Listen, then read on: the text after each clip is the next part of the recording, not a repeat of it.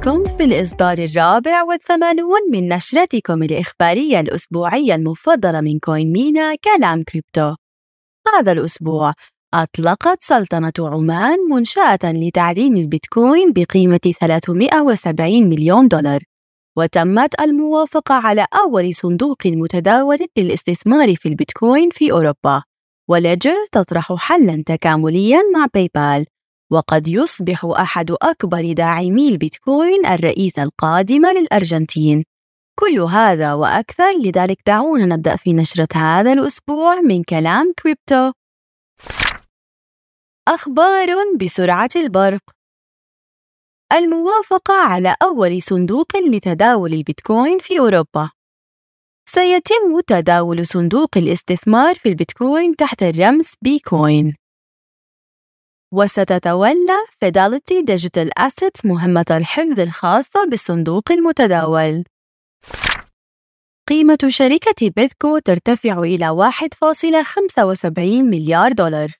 تمكنت بيتكو أبرز وسيء حفظ للأصول الرقمية وشركة كوين مينا في خدمات الحفظ من جمع تمويل بقيمة 100 مليون دولار في الجولة التمويلية الثالثة لها مما عزز تقييمها إلى 1.75 مليار دولار.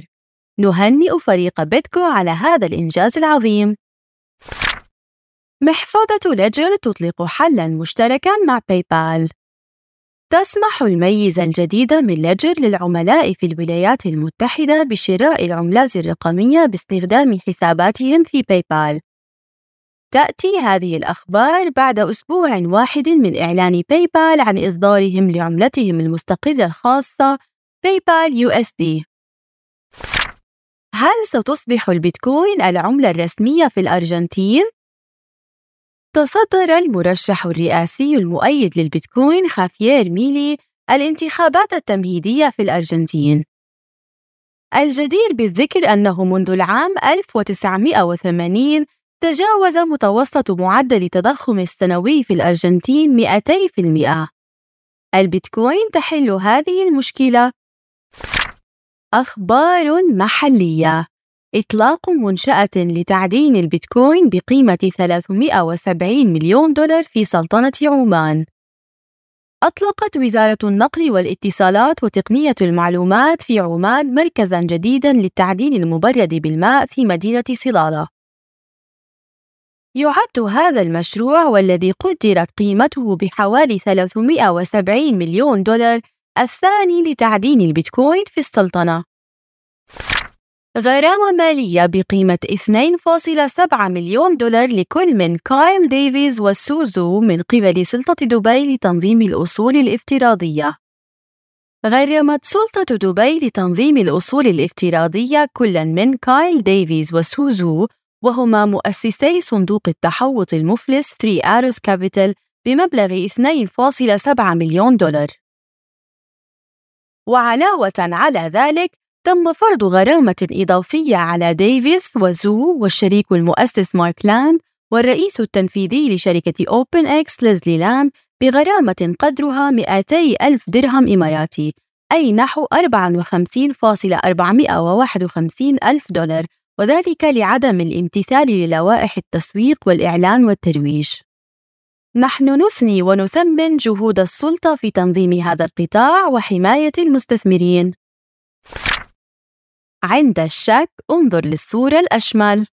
وسائل الإعلام التقليدية لا تزال عاجزة عن تقديم تقارير شاملة حول البيتكوين. في الأسبوع الماضي كان أحد أبرز عناوين بلومبرج هو اختفاء تقلبات البيتكوين بين عدم الاهتمام الشديد والإرهاق وذلك لأن تقلبات البيتكوين قد انخفضت إلى أدنى مستوياتها منذ العام 2016 وفي اليوم التالي تسبب أكبر حدث تصفية مالية منذ انهيار FTX في انخفاض سعر البيتكوين بأكثر من 10% من 29 ألف دولار إلى 26 ألف دولار مما دفع بعض وسائل الإعلام الرئيسية إلى إعلان نهاية البيتكوين للمرة ال 475 المشكلة في هذا النوع من التغطية الإعلامية المثيرة للجدل هي أنها تفتقر إلى بعد النظر والرؤية السليمة حول الموضوع وتنتهي بتخويف الناس من أفضل الأصول أداءً خلال العقد الماضي. درس الأسبوع مختارات من جامعة CoinMENA أطلقنا منصتنا التعليمية المجانية جامعة CoinMENA لأننا نعتبر نشر الوعي حول الكريبتو هو أحد الركائز الأساسية التي تؤمن بها منصتنا. سنقوم في كل أسبوع باختيار مقال لكي يتسنى لك قراءته والاطلاع عليه. نأمل أن تجد هذه الفقرة الجديدة مفيدة لك. اخترنا هذا الأسبوع مقالة تتناول موضوع تعدين العملات الرقمية. قراءة ممتعة. تجدون الرابط في صندوق المحتوى. تغريدة الأسبوع. غرد المحلل ديلان لكلير مازحا بعد أن انخفض سعر البيتكوين فجأة بنسبة 10% قائلا انتهيت للتو من مكالمة مع مطوري البيتكوين. إنهم يعملون بجد لإصلاح الأمر في أسرع وقت ممكن وسوف نبقيكم على اطلاع دائم. أخبار CoinMENA. تداول بعشرة دولار وتأهل لربح 1000 XRP هل أنت مستعد لتحويل 10 دولارات إلى 100 XRP؟ تداول مقابل 10 دولار أو أكثر على كوين مينا بين الثالث عشر من أغسطس إلى الواحد وثلاثين من أغسطس وتأهل لتكون أحد الفائزين العشرة.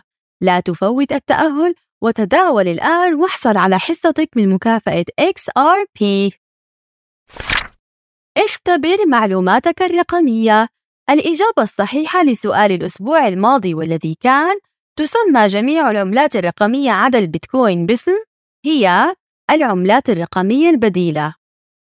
أما سؤال الأسبوع هو: من الذي كتب الورقة الصفراء للإيثيريوم والتي تعتبر بمثابة أول وثيقة رسمية مفصلة عن خصائص بروتوكول الإيثيريوم؟